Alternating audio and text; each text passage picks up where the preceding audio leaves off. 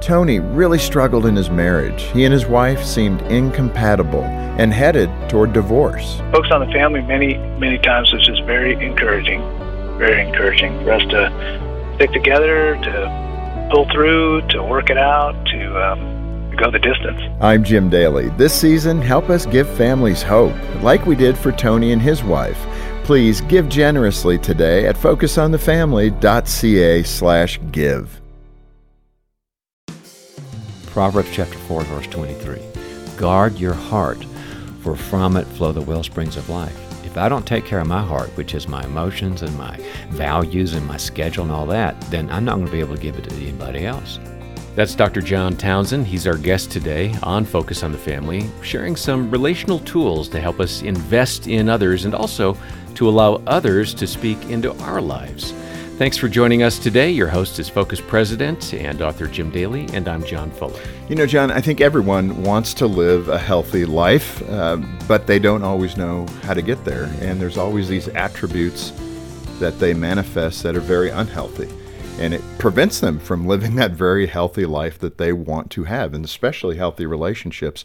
Our good friend, Dr. John Townsend, uh, has thought a lot about this and has some wonderful ideas on how to do that, how to uh, strengthen yourself, get yourself in a healthy position, and then be that cup of cold water to the relationships around you, which mm-hmm. is what Jesus is really calling us to do. Mm-hmm. And he's going to offer some great practical wisdom on how to do that. I think you want to kick back, get a cup of coffee, cup of tea, and sit in and listen to this one. Yeah, you're going to find balance and encouragement for your daily life from Dr. Townsend. He's a nationally known leadership consultant, psychologist, a best selling author, and is the founder of the Townsend Institute for Leadership and Counseling. In his book, that forms the basis for our conversation today, is called People Fuel Fill Your Tank for Life, Love, and Leadership. And we've got copies of that here at focusonthefamily.ca. John, welcome back to Focus. Glad to be here, guys. Um, the title People Fuel is great. Now, Jean and I, just to give you an idea, I mean, I'm more the extrovert, she's more the introvert, and we talk about how we either are fueled Mm-hmm. in a group or defueled, if I could say it that yeah, way. some people say gains or drains. right. And that that's true. But you know, one thing, it's so interesting to me, I think, and maybe this is part of being married, and I don't even know if this is clinically accurate, but I think over the years, I've adopted a bit of her need to back up a little bit. I used to in my 20s and 30s, it was all outbound. You know, I just loved being in a group, and it was party time and crazy and fun, and the more parties, the better, right? Mm-hmm. And then I realized, and I need time to back up because mm-hmm. I'm really empty. Mm-hmm. Is that kind of normal? It's very normal. They found out, in fact, that the extrovert needs cave time, not as much as the introvert, but everybody needs that cave time. So, and the idea there, though, for for her, for the introvert, is you do need people time too. Is that that was the other thing? Yeah. that, that God made us to need both, the, sort of the reflective time to say, "How's life going? Get my energy back." But I also need that good stuff that comes from the right relationships. And you also say in the book, which is fantastic, people fuel. Uh, that we have set needs. I think we, you know what I love about this? Let's get this right out of the way. The idea of amalgamating Christianity with psychology. I think it's a fact that as you as a Christian are identifying patterns that God has set in us as human beings. I think it's one of the most comfortable blends of science and faith in the disciplines of science. Do you agree? No question about it. In fact, most of what I study now, Jim, is neuroscience. And that's because every robust study that comes out about resilience or relationship or success or career, every well done study basically says one thing the Bible has it all. Right. That thousands of years ago, God said those things, and you can find Bible passages. It's, it's a little bit like there's this tapestry in your in your home that says principles of love, principles of success, principles of child raising, and then finally, because of neuroscience, the author's name, God, is on the bottom of that tapestry. The yeah. hard science now says he had it right all Well, and it shouldn't surprise us as Christians. That's the funny thing that we seem like, wow, that's amazing. But science should align itself with with Scripture, especially right. in the area of human behavior. Yep. Uh, so, with that understanding, you say there are two sets of needs functional and relational, mm-hmm. but that relational needs are often not met. Mm-hmm. So, go ahead and describe those two and speak more about unmet relational needs. Yeah, so the functional needs briefly are that we all need to work, we need to do tasks, be responsible, hold our finances together, all the structured kind of scheduled things we do. But the relational needs are like what we need to know that we're loved, we know that we're, that we're accepted, that there's wisdom around us, that we can get truth. And the problem is, a lot of us are trained to think, okay, I'm supposed to give all those things to other people, but I'm, I'm supposed to only get them from three sources just from the Lord or my spouse or my Labrador Retriever Max because right. he licks me because he unconditionally cares about me. So I just go that way, and it's great. We need the Lord and the Holy Spirit in the Bible, and we need our spouse, and we need Max. But the Bible says oh so much more about other people that we need grace and nutrients from. I, I got the whole concept from. Um, um, from the world of bionutrients. You know, we're all into getting healthy and taking supplements and eating right these days, but we kind of never do. And I started thinking, okay, there's bionutrients like calcium and like, uh, you know, uh, iron that we need to stay healthy. I thought there's also relational nutrients. There's the mm. way that we get those, and we, we get those to each other not from a pill or a supplement, but from a conversation, uh, a text, a warm lunch, or whatever, where we find out that we can get the acceptance we need from others, the wisdom, the encouragement, the truth, the challenge. So the concept of relational nutrients is are we getting the ones we need from each other? You know, 1 Peter 4:10 says that we are the stewards of God's manifold grace. God just basically said, I'm giving my grace to people through people. Am I getting that from people and am I providing that for my family and my friends? Right. But to say I'm struggling in my work or my marriage or my, my physical health, vulnerability brings those nutrients, but it's a little scary for us. But yeah. if we can pull that off with safe people, the flow of nutrients works, and we go away feeling like I'm, I'm, I'm ready to take the day. And that's what I appreciate about the, um, you know, the gentle nudging you're giving us here to kind of get out of the comfort zone, yeah. kind of the cave as you described it. Mm-hmm get to know the cave next door, right? Yes. In that way, you have four quadrants of relational nutrients. Uh, describe what those four quadrants are and how each of them relate to us. Yeah, they're all just kind of different categories of how we supply each other with the right fuel and, and get supplied. The first one which is just called be present. The first quadrant was be present. That means basically it means to be with somebody and be present emotionally and shut up. You know, in, in, Job chapter 2, it says that his friends sat with him seven days and seven nights and did not speak a word to him, for they saw his grief was very great. Mm. Only good thing they did in 42 chapters, right? Um, and, and, and, and, so sometimes you just got to be with somebody and comfort them and say, I'm here. I want to get in the well with you. I want to support you.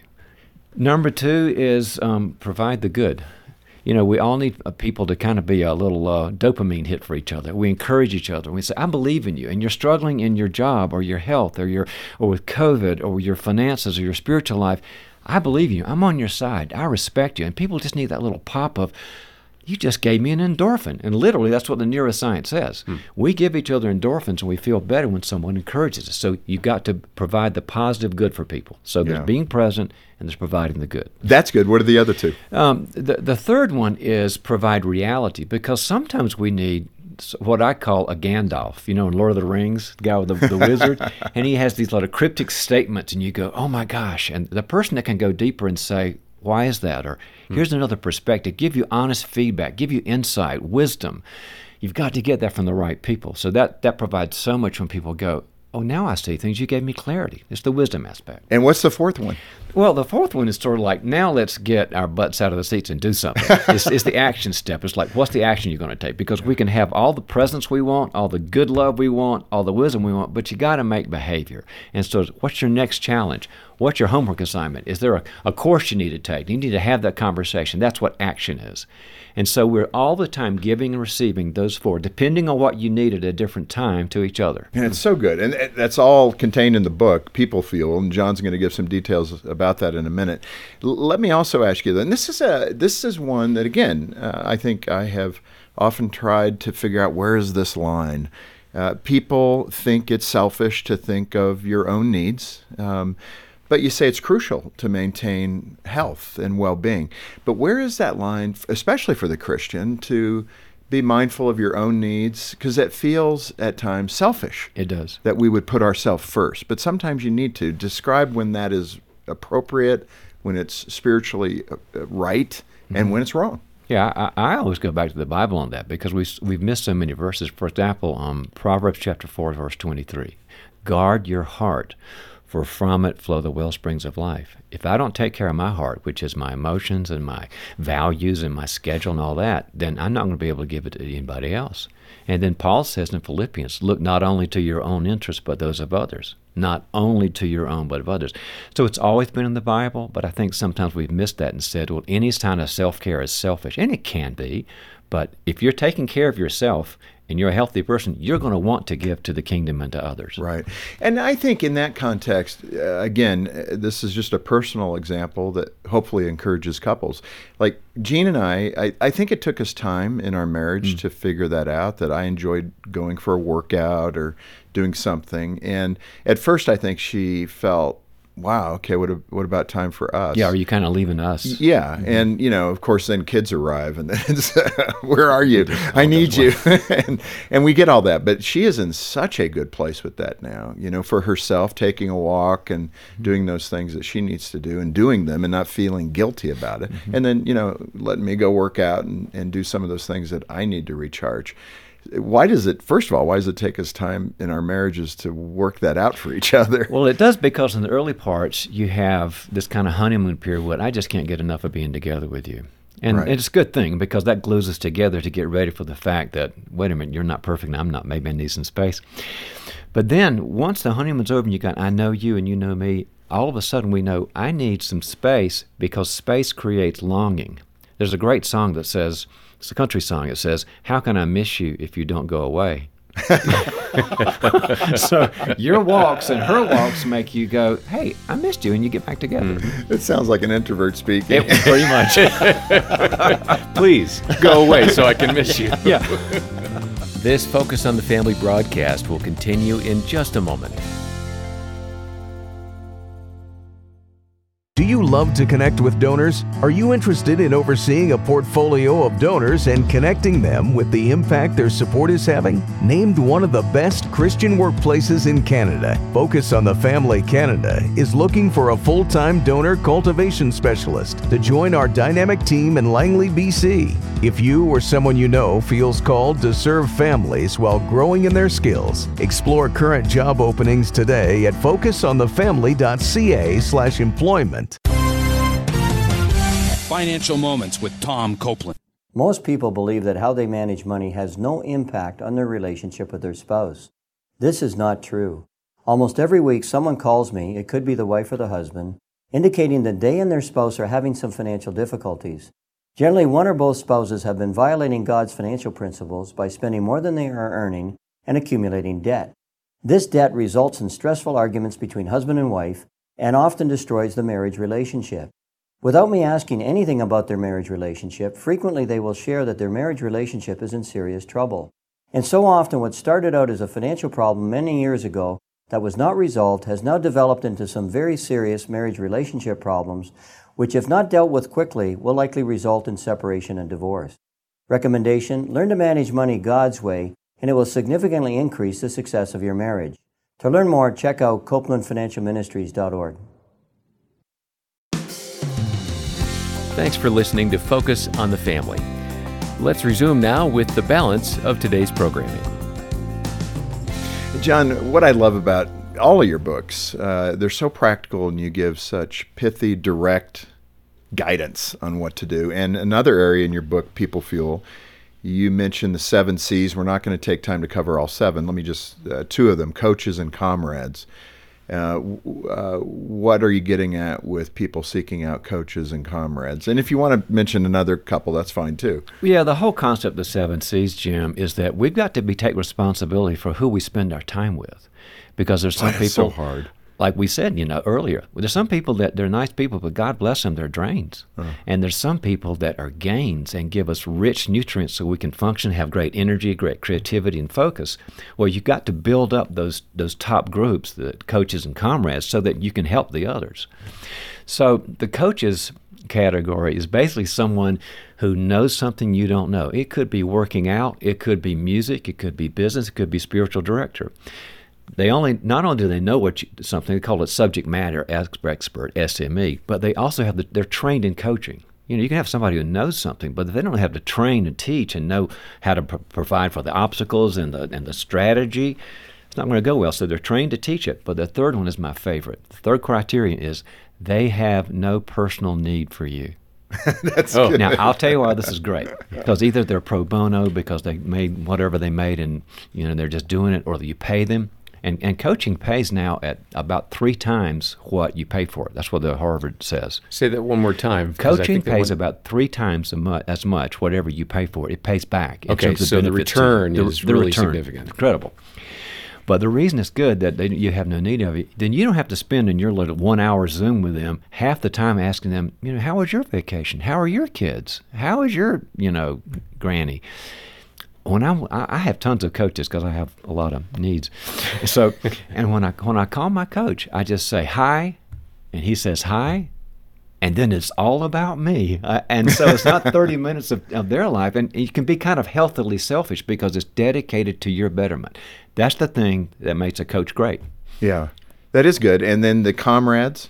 Comrades, you know, I got that from the military. It's like, Sure. you know, comrades in arms and all that. We all need what I call a life team. And a life team is anywhere between three and 10 people in your life, and they have several characteristics.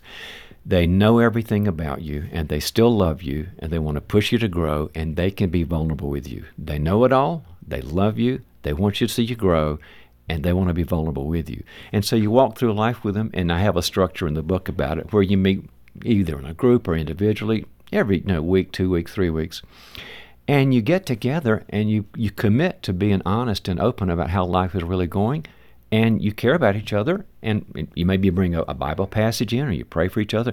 But it's a way to say, I need these people in my life to give me the nutrients I need, and I want to provide them for them. It Right. becomes my growth team.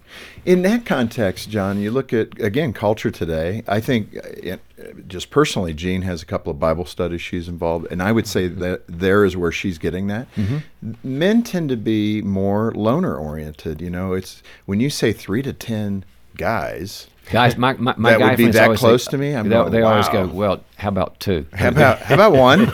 But you, you know what I mean. Is, and I agree. It's so important. I do have 3 Mm-hmm. that I feel are really close in that way. But uh, speak to that person that is struggling, especially that man who, you know, they're going, "Wow, I don't think I have anyone like Yeah. that." What can they do? Yeah. I have a system in the book about that where basically, and I did this to myself because I wanted to eat my own cooking, is you go through Microsoft uh, contacts, we've all got that, you know, Outlook, and you just walk through it. If you can't think of anybody that knows you fully, loves you fully, wants to grow and be vulnerable, and sometimes in situations, especially if you're a guy, you, you'll take you about an hour to walk through that, and you'll go through, okay, him, maybe, maybe, ooh, that one's still in prison, maybe not. and then you and then you make it done and you go, oh, there's like 20 names here and you call them one at a time and say, hey, I just want to catch up with you. How's life going? And you catch up and you have lunch or whatever. And the, here's the magic. You take a vulnerable risk, a little one. It's stick your toe in the well. You don't say my life is awful. You say, well, we're str- struggling with our teenager, or my job's not what it should be, or marriage is kind of struggling. You take a small vulnerable step, and they will tell you if they're the right person by one of three con- uh, uh, responses. Number one, they'll they'll say, "You're a Christian. What are you doing having problems?" Okay, nice person, not a comrade, because they're judging you, right? Number two, they'll say, "You know, the weather around here is great, isn't it? I just love this weather." Well, they're saying, Avoider. I avoid it, man. I, I can't go there. Yeah. Okay, nice person, not a comrade. Third person will say, Oh, you got a problem with your daughter. Okay, here's three books to read. Now, here's the seven Bible passages. Are you hugging your daughter? Are you having boundaries with your daughter? Do you know her friends? And they give you all, they're the advice monsters. Yeah. And they're telling you, I want to be the, the, the great, you know, wisdom person for you, but I don't want to be open. The fourth person, and this is the great one, will put down their fork and lean across physically and say, I had no idea about Sandra, your daughter. I love her. Tell me more about it. How did it hmm. feel? Hmm. Can I pray for you? I mean, what's it like for you? What they're telling you is, I can go there with you, and they're a good candidate for being a life team. Boy, that's good. That's good. Oh, great. The, the first four of the C's are, you know, pretty uh, healthy. There's a lot of identifiers. Input. There's yeah. a lot of input for you. The next three are more troubling. So go over those other three and what are the core. Yeah. The fourth one is care because Jesus said the poor will always be with you. I mean, the people we need to care for people. I mean, that's kind of what Focus on the Family is about is how do we care nationally, internationally, people all the way from people in developing countries that have nothing to somebody who's homeless or going through sex trafficking or somebody a friend who's in need or whatever. And we're called to do that. And so we have responsibility to do that, to be on boards, to do help, to you know, I'm I'm always doing kind of roll your sleeves up kind of ministry. And so the cool thing about that though is every time you finish doing a, a service project or whatever, and I'm, you're probably like this too, and I'll be flying home or driving home, I'll always say to myself, why am I not doing that more? I feel like transcendent. I feel like I'm with God. And that's because God puts a little endorphin in me every time I give as a self reinforcing system to say, That felt good, didn't it, John? Do it again. Mm. It's how He keeps care going because we feel so at one with God after we do it. Yeah. And then the chronic side. Well, the chronics, I, you know, I'm originally from the South, and we call the chronics the bless their heart folks. Bless their heart. They're trying. It's, it's not a term of endearment. It is really. not. No, this is a nice way to say, "Oh my gosh," because the problem with them is they're they're not mean people. They're certainly not, but they have problems that never go away: money problems, relationship problems, self-help problems, job problems. And the key to being a chronic is that they have what I call, and I'm not being, I'm being charitable here they have what I call a flat learning curve. okay. they experience pain and loss and all this. And you and I would go, What I pick up from that? I want to do that differently. And right. they go back and make the same mistake mm-hmm. over again. The Proverbs in the Bible would call them a foolish person. And you, most of us spend way too much time trying to help a chronic change. And mm. if you've ever done that, spent mentoring time with somebody and, and, and had meetings with them and didn't go to your kids' soccer games because they needed you so much, the key is when they to give them a homework assignment. I'm big on homework assignment. and they come back from the next meeting and say, "Well, did you do that thing about you know going to a Dave Ramsey course, or did you do that thing about spiritual development, or about working out?" And they'll go, "No, I've been really busy." and you say, That's what I told you to get out of your pain from last week. And they're the ones you have to sometimes say, I can't spend as much time with them as I'd like to because they can totally drain you. Yeah, and that's that's important. Um, the last one is the most dangerous. The, the contaminant. Mm-hmm. Describe that person. Contaminant is a person who's a bad person. You know, I believe in a personal devil from the Bible. I believe he's a personality, and I believe that they're bad people. And um, and and you see in the Bible that there are people who, just like the devil, they want to seek and destroy. And a, a person who's a contaminant really has a lot of envious feelings towards successful people. If you've got a family, they may want to tear your family apart. Hmm. If you've got an organization or a church, they want to tear their, their apart because they they they're just bad people. Give me the adjective so the person listening could could identify. Oh man, that's Aunt Sally. Yeah. Okay. Several things. Um, one is they tend to be predatory. They they use and exploit other people. Second, they never look at themselves. It's never about them. Thirdly, they seem to have a kind of a strange joy in other people's um, pain. Huh. And they, they and then they get become actually kind of gossips to make that happen. I mean, they're just bad people.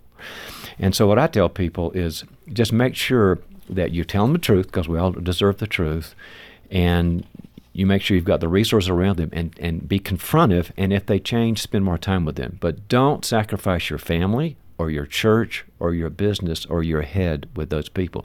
I spend more time with chronics because God bless them, they need help. Yeah. Contaminants, protect your life. Yeah, no, that, and that's good advice. John, I think for the last question here as we wrap up, and again, what great principles and People Fuel uh, probably the area that we have the most conflict in. It could be marriage and kids, especially adult kids, and that's one of the areas that we we receive a lot of feedback from. But you have a wonderful story of conflict within a family. And I think it's a great illustration that many, many people will be able to take away. So, mm-hmm. what was the story, and what did they learn, and what did you learn in that situation? Yeah, Jim, um, it's a family that I've always been really close to. And our family traveled with their family on vacations. Everybody had the chemistry. And one of the daughters came up and said, I'm really struggling. I don't, I'm, fo- I'm, I'm, graduating from college. I don't have a job. I've got financial issues. And my boyfriend and I broke up, and my heart's broken. And I don't even know if I believe in the Lord because I'm in a big college and wow. they don't believe. So I said, i I've known you since birth. What can I do? This is awful she said, You can fix my mother. And I said, Well, how did we get from here to there? And she said, Well, I go to her with these problems, and my mother says, Look, honey, you're smart, you're resilient, and you're going to be a winner. So feel better. And I said, Does that help? She goes, No, I just avoid her. I said, How about dad? She says, Dad and I talk all the time. I said, I'll talk to mom because mom was a dear friend of mine. And so I said, Your daughter is, you know, struggling and she feels like you're not listening. She goes, Look, you're a psychologist. I have this wisdom and encouragement that God gave me and these great action steps. So, you know, open her head up and, and show, you know, you're, you're a shrink. Open her head up so I can put my nuggets of wisdom in and close the top. And that's what you guys do. And I said, and That's kind of not what we do. How nice to be caught in the middle here. Yikes. So I talked to mom and I said, Look at it this way. Your daughter fell down a well, a well of no relationship, a well of being overwhelmed, no money, um, faith issues. And she's down in this well and she's struggling. And then you come and see her, and where you are, you know, uh, the sun is shining and, and you know, Spotify's playing a Hillsong and everything's good there and all this. And you look down and say, honey, you're strong and resilient. You're a winner. Come on up, like Bob Barker, you know, and the whole crew. Yeah. and she just blows you off because you're not with her. Mm-hmm. Now, your husband, who's also a dear friend of mine, he sees y'all's daughter and he jumps into the well he lands there with her and he picks up his daughter, y'all's daughter, and he holds her and he says, It's dark here and it's overwhelming and it's scary, and I'm with you as long as it takes, and we'll get out together. That's why she listens to him and not you. And the mother said, mm. You're telling me to, to change my ways. I said, Yeah, I mean, give grace before truth. Grace gives us the, the, the permission to give truth. If they don't feel like we're in the well of pain with us, they're not going to listen to us. So just be with her and be present. She tried it. I checked with them about six weeks later. The daughter said, Mom and I talk all the time. And the mom said, I've learned it. I've learned how to listen before I do this. And here's the message for people when I'm giving this talk is most of us think right now when they're hearing this, I need to do that. I need to get in that well first and say, I'm with you. Tell me more about it. How does it feel before I give my truth? I got to be better about that. But that's not what I tell people to think. It's a great thought. Put that thought on the back burner. What we really need to be thinking now is seven words. And these are the hard ones. Who am I inviting to my well? Who am I inviting to my well? Because that's hard.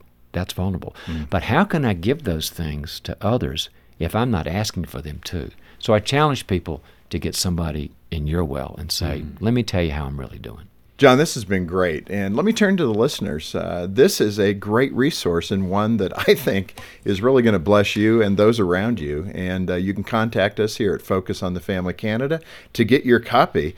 And remember, when you get in touch with us and you order the resources from Focus Canada, all those proceeds, they don't go to shareholders. It goes right back into ministry, saving a marriage, saving a baby's life. So through uh, Focus Canada, you can help many people while you're getting a great resource. Jim, can I say a word about that? Sure. I've been a donor to Focus for many, many years, and I have never regretted and always loved the fruit that I see of what you guys are doing around the world in all those areas. It's a blessing. Well, it's very kind. And John, it's great to have you as part of that. I mean, you're at the table giving the advice, and I so appreciate our partnership that way. Yeah. Well, donate as you can, monthly or a one time gift. And as Jim said, if you can't afford to give right now, we understand that. Uh, regardless, request your copy of People Fuel by Dr. John Townsend when you call 800, the letter A, and the word family, or stop by focusonthefamily.ca. Well, on behalf of Jim Daly and the entire team, thanks for joining us today for Focus on the Family. I'm John Fuller, inviting you back as we once again help you and your family thrive in Christ.